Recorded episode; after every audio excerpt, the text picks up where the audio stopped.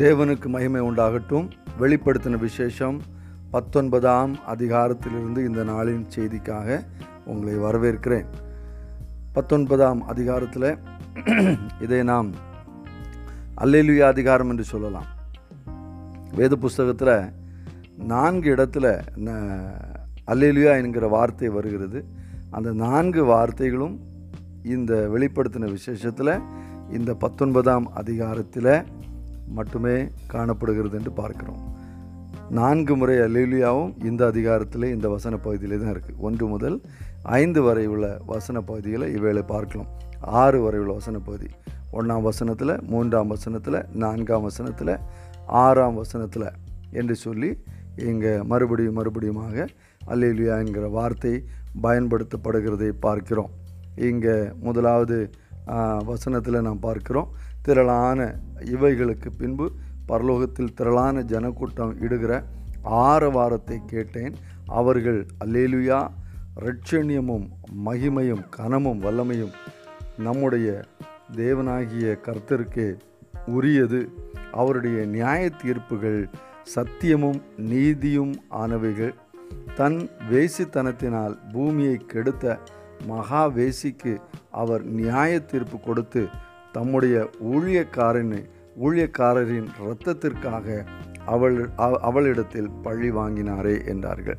இங்கே முதல் மூன்று அல்லேலியா ஒன்றாம் அதிகாரம் மூன்றாம் அதிகாரம் நான் ஒன்றாம் வசனம் மூன்றாம் வசனம் நான்காம் வசனம் மூன்று வசனத்திலும் இங்கே பாபிலோன் விழுந்து போனது நிமித்தமாக ஆர்ப்பரித்து அல்லேலுயா என்று சொல்லி தேவனை துதிக்கிறதை நாம் அங்கே பார்க்கிறோம்.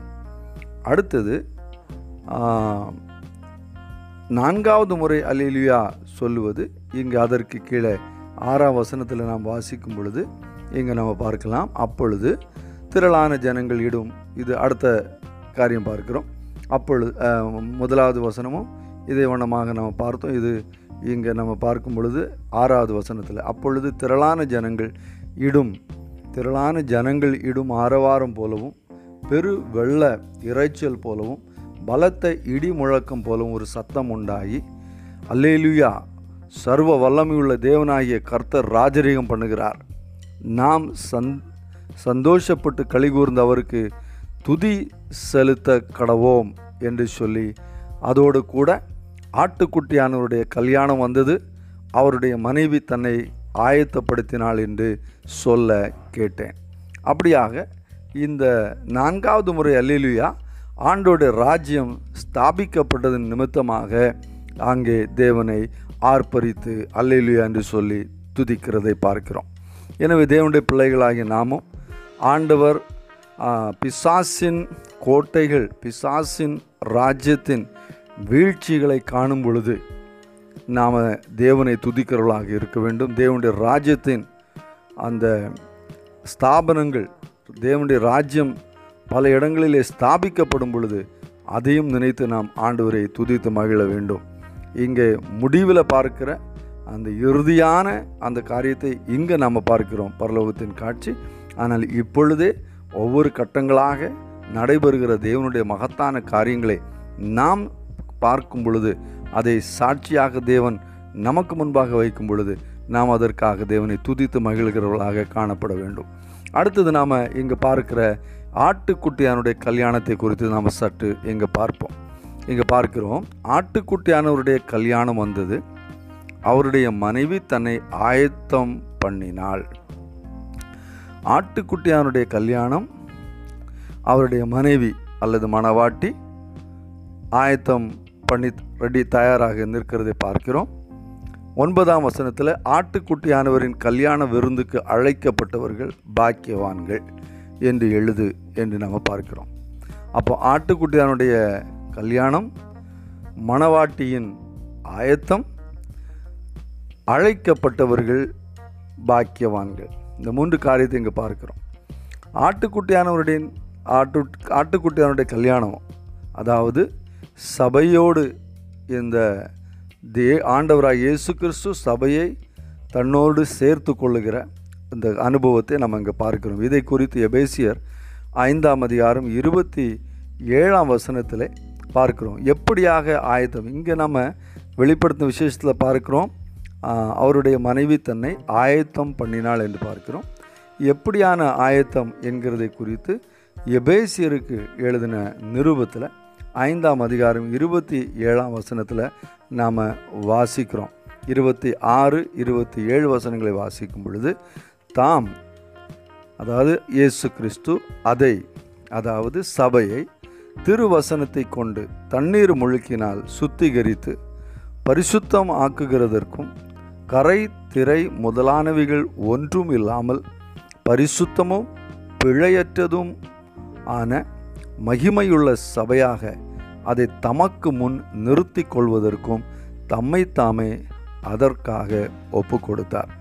அப்போது மனைவி மணவாட்டியின் ஆட்டுக்குட்டியானவரின் ஆண்டவர் இயேசு கிறிஸ்துவின் மணவாட்டியின் ஆயத்தம் என்றால் என்ன என்று பார்க்கும் பொழுது பரிசுத்தமாக்கப்பட்டு கரை திரை முதலானவைகள் ஒன்றும் இல்லாமல் பரிசுத்தமும் பிழையற்றதுமான மகிமையுள்ள சபையாக அவருக்கு முன்பு நிறுத்தப்பட வேண்டும் என்பதற்காக தான் ஆண்டவர் இயேசு கிறிஸ்து தன்னை சிலுவையிலே ஒப்பு கொடுத்தார் என்று பார்க்கிறோம். அந்த அடிப்படையில் இங்கே சபை அந்த ஆட்டுக்குட்டியானுடைய மனவாட்டி ஆயத்தமாக நிற்கிறதை நாம் இங்கே பார்க்கிறோம். அப்போ எப்படியாக ஆயத்தமாக? கரை திரை இல்லாமல் பிழை இல்லாமல் பரிசுத்தமும் மகிமையும் நிறைந்த ஒரு ஆயத்தத்தோடு கூட இங்கே நிற்கிறதை பார்க்கிறோம். இந்த வெளிப்படுத்தின விசேஷத்தை வாசிக்கும் பொழுது நமக்கு உள்ளே வர வேண்டிய உற்சாகம் இதுதான். ஆட்டுக்குட்டியானுடைய கல்யாணம் அதற்காக ஆயத்தப்படுகிற இந்த மணவாட்டியாக நாம் காணப்படும் பொழுது இங்கே சொல்லப்பட்டிருக்கிறது போல நாமும் ஆயத்தமாக காணப்படணும். எட்டாம் வசனத்தில் சுத்தமும் பிரகாசமும் உள்ள மெல்லிய வஸ்திரம் தரித்து கொள்ளும்படி அவளுக்கு அளிக்கப்பட்டது. அந்த மெல்லிய வஸ்திரம் பரிசுத்தவான்களுடைய நீதிகளே என்று பார்க்கிறோம். முதலாவது ஆண்டவர் இயேசு கிறிஸ்துவின் நீதியாகிய வஸ்திரம் நமக்கு கொடுக்கப்பட்டது. இது பரிசுத்தவான்களுடைய நீதி. அதாவது தேவனுடைய பிள்ளைகள் நம்முடைய வாழ்க்கையில் நாம் ஆண்டவருக்காக செய்த கிரியைகள் கர்த்தருக்காக நாம் செய்த காரியங்கள் ஒன்றும் மறக்கப்படுவதில்லை. இந்த பூமியில் நாம் சம்பாதித்தவைகள் பூமியில் நாம் பெரு பெறுகிற பெயர் பெ- பெயர் புகழ்கள் எல்லாம் அழிந்து போகும். ஆனால் கர்த்தருக்காக நாம் எவைகளை செய்தோமோ அவைகளெல்லாம் பரலோகத்தில் பொக்கிஷமாக வைக்கப்பட்டிருக்கிறது. இங்கே அது ஒரு வஸ்திரமாக மெல்லிய வஸ்திரமாக இங்கே தரிக்கப்படுகிற ஒரு அனுபவத்தை இங்கே நாம் பார்க்கிறோம். கர்த்தருக்கு ஸ்தோத்திரம். எனவே நாம் நம்முடைய மணவாளனாகிய ஆண்டவர் இயேசு கிறிஸ்துவுக்கு கரை திரையில்லாதவர்களாக சுத்தமாக பரிசுத்தமாக நம்மை காத்துக்கொள்வது மட்டுமல்லாமல் நீதியின் கிரியைகளை நம்ம செய்கிறவர்களாக காணப்பட வேண்டும். ஆண்டுடைய வசனம் அதான் சொல்லுது. இதோ நான் சீக்கிரமாய் வருகிறேன். எப்படி வருகிறேன் என்றால் அவனவனுடைய கிரியைகளின்படி அவனவனுக்கு நான் அளிக்கும் பலன் என்னோடே கூட வருகிறது. எனவே நாமும் கர்த்தருக்காக இந்த பூமியில் செய்ய வேண்டிய அநேக காரியம் உண்டு. அதை நாம் மறக்கக்கூடாது. பரலோகம் போகணும் பரலோகம் போகணுங்கிறதுல பரலோகம் போகிற வரையிலும் இந்த பூமியில் செய்ய வேண்டிய காரியங்களை தேவனுக்காக செய்ய வேண்டியவர்களை செய்கிறதுல கவனமாக இருப்போம். ஏனென்றால் கர்த்தர் நம்மை இந்த பூமியில் ஒரு நோக்கத்தோடு அனுப்பியிருக்கிறார் என்கிறது நாம் கடந்த நாட்களில் மிக தெளிவாக நாம் சிந்தித்தோம். எனவே நம்முடைய வாழ்க்கையின் நோக்கம் நாம் கிறிஸ்துவோடு கூட இருக்க வேண்டும். கிறிஸ்துவை போல ஆக வேண்டும். கிறிஸ்துவின் பணியை இந்த பூமியிலே நிறைவேற்ற வேண்டும். இதுவே நம்முடைய நோக்கமாக இருக்க வேண்டும். கிறிஸ்துவோடு இருக்கணும். ஆண்டவர் அப்போஸ்தலர்களை தெரிந்து கொண்ட பொழுது தன்னோடு இருக்கும்படிக்காக அதற்கு பிறகு அவர்களை அனுப்பும்படிக்காக முதலாவது அவரோடு இருக்க வேண்டும் என்று விரும்புகிறார். அப்போ நாம் எல்லாம் தேவனோடு இருக்கிற அவரோடு உறவு கொள்கிற அவரோடு ஐக்கியம் கொள்ளுகிற ஒரு வாழ்க்கையை நாம் வாஞ்சிக்கணும். அது முதலாவது நோக்கம். இரண்டு அவரை போல் ஆகணும். அவரை போல் ஆனால் தான் அவர் கூட நம்ம போக முடியும். யோவான் சொல்கிறாரு நம்ம இனி எப்படி இருப்போம் நமக்கு தெரியாது. ஆனால் அவரை போல் இருப்போம் அது மட்டும் தெரியும். அப்போ நம்ம அவரை போல் ஆகிறதுல நம்முடைய பிரயாசம் இருக்க வேண்டும். மூன்றாவது அவருடைய நோக்கத்தை இங்கே செய்யணும். இங்கே குறிப்பிட்ட காலம் நமக்கு கொடுக்கப்பட்டிருக்கிறது.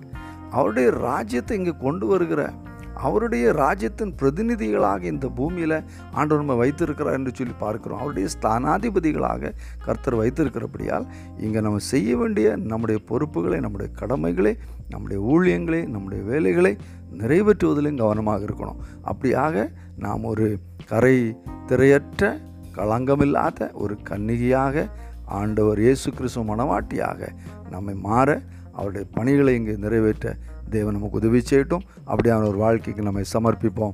காட் bless யூ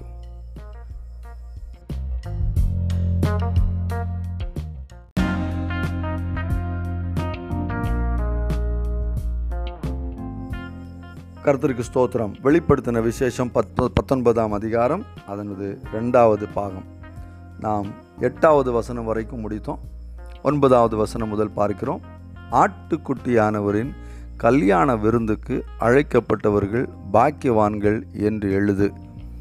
ஆட்டுக்குட்டியானவரின் கல்யாண விருந்துக்கு நம்ம பார்த்தோம் ஏற்கனவே ஆட்டுக்குட்டியானவரின் கல்யாணம். அதற்கு ஆயத்தமாக இருக்கிற மணவாட்டி அதாவது மனைவி தன்னை ஆயத்தப்படுத்தினாள் என்று சொல்லி ஏழாம் வசனத்தில் வாசித்தோம். எப்படியான ஆயத்தம் என்கிறதை கடந்த நாட்கள் நம்ம சிந்தித்தோம். அடுத்தது இங்கே பார்க்கும் பொழுது ஆட்டுக்குட்டியானவரின் கல்யாண விருந்துக்கு அழைக்கப்பட்டவர்கள். அழைக்கப்பட்டவர்கள் யாராக இருக்கக்கூடும் என்று நாம் சிந்திக்கும் பொழுது பழைய ஏற்பாட்டின் தெரிந்து கொள்ளப்பட்ட பரிசுத்தவான்களாக இருக்கக்கூடும்.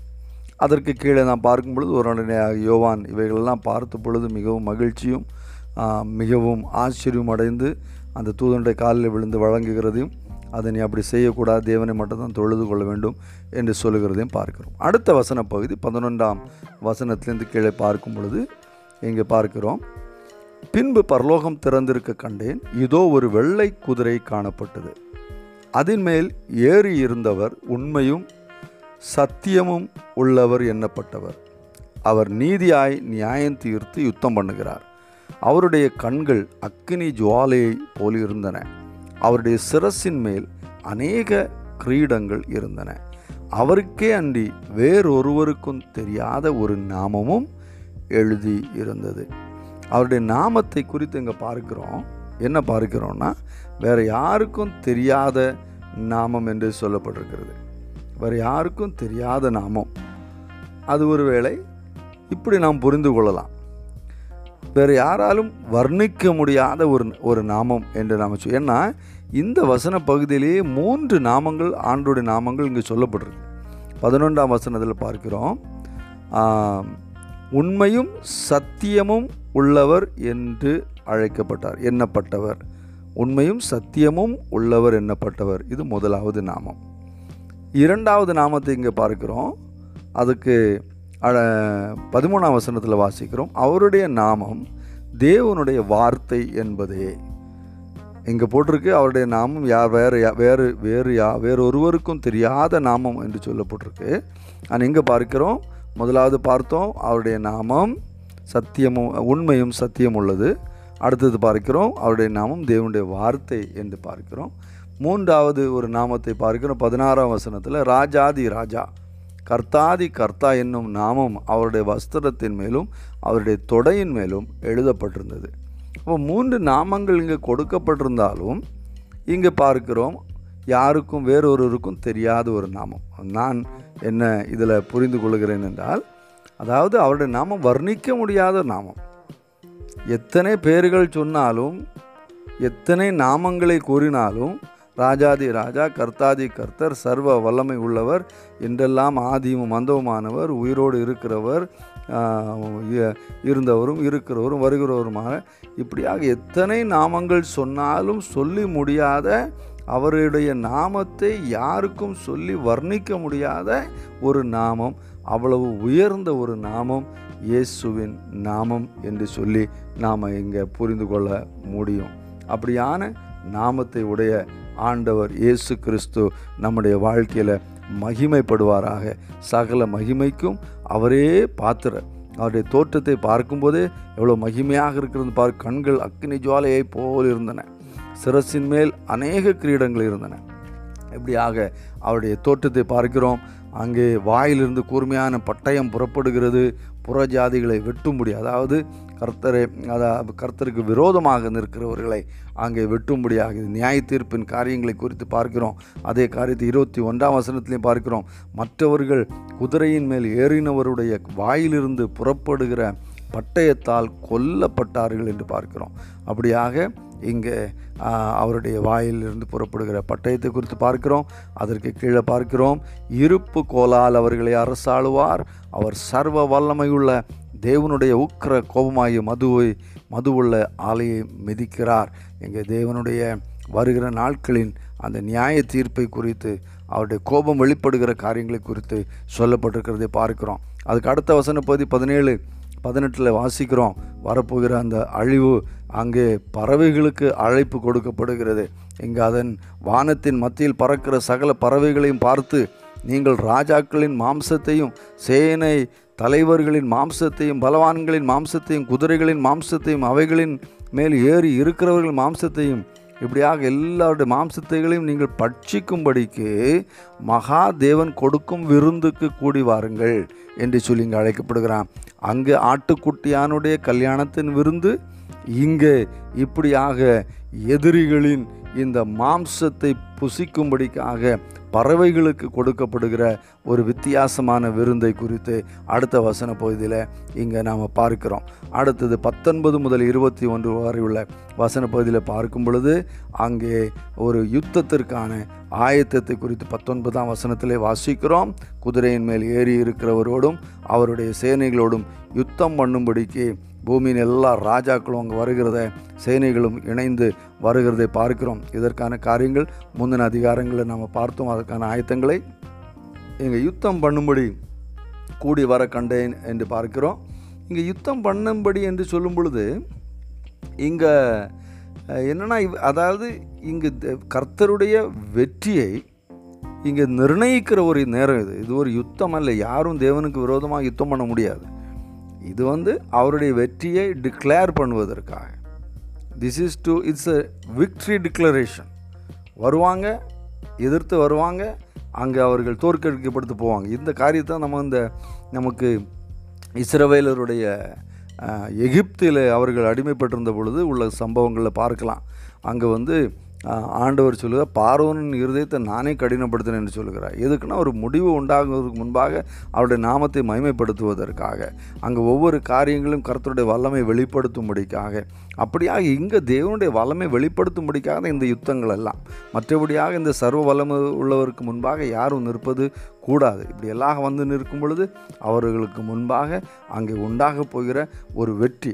இந்த காரியத்தை நம்ம அடிக்கடியாக நம்ம நாம் பார்க்கும் பொழுது நம்ம எபேசர் ஆறாம் அதிகாரத்தில் ஆவிக்குரிய யுத்தத்தை குறித்து அங்கே பேசும் பொழுது ஒரு இரண்டு வித இரண்டு குரூப்போட மத்தியில் நடப்ப நடைபெறுகிற ஒரு யுத்தம் போல ஒரு தோற்றத்தை அளித்தாலும் கூட இந்த இரண்டும் ஒன்றுக்கு ஒன்று இணையான இரண்டு டீமுகள் அல்ல. உதாரணத்துக்கு ரெண்டு டீம் விளையாடும் பொழுது ரெண்டு கிரிக்கெட் டீமோ ஃபுட்பால் டீமோ எந்த ஒரு கேமும் விளையாடும் பொழுது ரெண்டில் ஏதாவது ஒரு ஆள் ஜெயிப்பாங்க ஒரு ஆள் தோப்பாங்க. ஆனால் இங்கே அப்படி அல்ல. இங்கே வெற்றி உறுதி வெற்றி பெறுகிறவர் ஒன் ஒருவர் தான். கிறிஸ்து தான் வெற்றி பெறப் போகிறார். தேவனுடைய ராஜ்யம் தான் ஸ்தாபிக்கப்பட போகிறது. பிசாசிற்கான தோல்வியை டிக்ளேர் பண்ணுவதற்கான வேலை தான் இந்த காரியங்கள் எல்லாம். இதில் வேறு ஒன்றுமல்ல அப்படியாக இவர்கள் வருவாங்க தேவனுக்கு விரோதமாக. அங்கே அவர்களுடைய அங்கே இங்கே சொல்லப்பட்டிருக்கு வாயிலிருந்து புறப்படுகிற பட்டயத்தால் கொல்லப்படுவார்கள். அப்போ அப்படியானால் இங்கே வந்து காரியங்களெல்லாம் சுலபமாக அவருடைய வார்த்தைகளினாலேயே அங்கே முடிந்து போக போகிறது. ஏனென்றால் இவைகளெல்லாம் ஏற்கனவே கல்வாரி சிலுவையில் நிறைவேறி ஆகிவிட்டது. இவைகள் எல்லாம் கல்வாரி சிலுவையில் இதற்கான வெற்றி நிர்ணயிக்கப்பட்டு விட்டது. வெற்றி மு நிறைவடைந்து விட்டது என்கிறது நாம் அறிந்திருக்கிறோம். இருபதாம் வசனத்தில் வாசிக்கும் பொழுது அப்பொழுது மிருகம் பிடிக்கப்பட்டது. மிருகத்தின் முன்பாக செய்த அற்புதங்களால் அதன் முத்திரையை தரித்தவர்களையும் அதன் சுரூபத்தை வணங்குகிறவர்களையும் மோசம் போக்கின கள்ள தீர்க்க தரிசியும் கூட பிடிக்கப்பட்டான். இருவரும் கந்தகம் எரிகிற அக்னி கடலிலே உயிரோடே தள்ளப்பட்டார்கள். இங்கே தான் முதலாவது பால் காய்ப்பு நடக்குது. இங்கே கந்தகம் எரிகிற அக்னியில் முதலாவது போடப்படுகிற இவங்க ரெண்டு பேர் தான் அந்தி கிறிஸ்துவும் இந்த கள்ளத்திற்கு தரிசியும். ரெண்டு மிருகங்கள் என்று கடந்த அதிகாரங்களை பார்த்த இவர்கள் ரெண்டு வரையும் முதலாவது உள்ள போடுறாங்க. இந்த இடத்துல தான் அடுத்தது நியாயந்தீர்ப்புக்கு பிறகு மற்றவர்களும் போடப்படுவார்கள் என்று சொல்லி நாம் அடுத்த அதிகாரங்களை நாம் பார்க்க முடியும். அப்படியாக இங்கே தேவனுடைய ஆண்டவர் இயேசுனுடைய ஒரு வெற்றியை குறித்து பார்க்கிறோம். இந்த பூமியிலையும் கிறிஸ்துவை சார்ந்து நிற்கிற நாம் எல்லோரும் வெற்றி வேந்தர்கள் தான். நமக்கு தோல்வி இல்லை. தேவனுடைய பிள்ளைகளுக்கு தோல்வி இல்லை. அதாவது உலகத்தின் பிரகாரமான வெற்றியையும் ஆசீர்வாதங்களையும் குறித்து நம்ம இங்கே பேசலை. உலகத்தில் ஆசீர்வாதம் என்று சொல்லுகிறதே புரியாத ஆசீர்வாதம். உலகத்தில் வெற்றி என்று சொல்வதே தலை கறங்குகிற வெற்றி. தேவனுடைய பிள்ளைகளுக்கு வசனத்தின்படியாக நாம் எந்த காரியத்திற்காக தேவன் நம்மை பிடித்தாரோ எங்கே நம்மை கொண்டு போய் கொண்டிருக்கிறாரோ எங்கே ஆண்டவர் கொண்டு நம்மளை நிறுத்த வேண்டுமோ இவைகளில் கர்த்தருடைய இந்த நோக்கங்களில் ஒரு பொழுதும் தோல்வியிராது அவைகளெல்லாம் வெற்றியாகவே நம்ம நடைபெறும். அப்போ நாம் செய்ய வேண்டியதெல்லாம் அவருடைய நாமத்தை பிடித்த நாம் அவருடைய நாமத்தை சார்ந்து நிற்கிற நாம் அவருடைய கிருபையில் சார்ந்து நின்று எல்லா சூழ்நிலைகளையும் தைரியமாக சந்திக்கிறவர்களாக வெற்றி பெறுகிறவர்களாக நாமும் காணப்படணும். வருகிற நாட்களில் ஆண்டவருடைய வெற்றி கொடி வெளிப்படையாக எல்லோருக்கும் முன்பாக அங்கே நாட்டப்படும். நாமும் வெற்றி வேந்தர்களாக அவரோடு கூட அரசாளுவோம் என்று வேதவசனம் சொல்லுகிறது. அருமையான இந்த வெற்றியின் இந்த வாழ்க்கை இங்கேயே ஆண்டவர் நமக்கு தந்திருக்கிறபடியால் நாம் அவரை துதிப்போம் மகிழ்ந்து களி கூறுவோம். அல்லேலுயா என்று சொல்லி அவரை நாம் ஆர்ப்பரித்து மகிழ்வோம். கர்த்தருக்கு மகிமை நம்முடைய வாழ்க்கையில் நம்முடைய இல்லங்களில் எப்பொழுதும் எப்பொழுதும் உண்டாவதாக கர்த்தருக்கு ஸ்தோத்திரம். God place you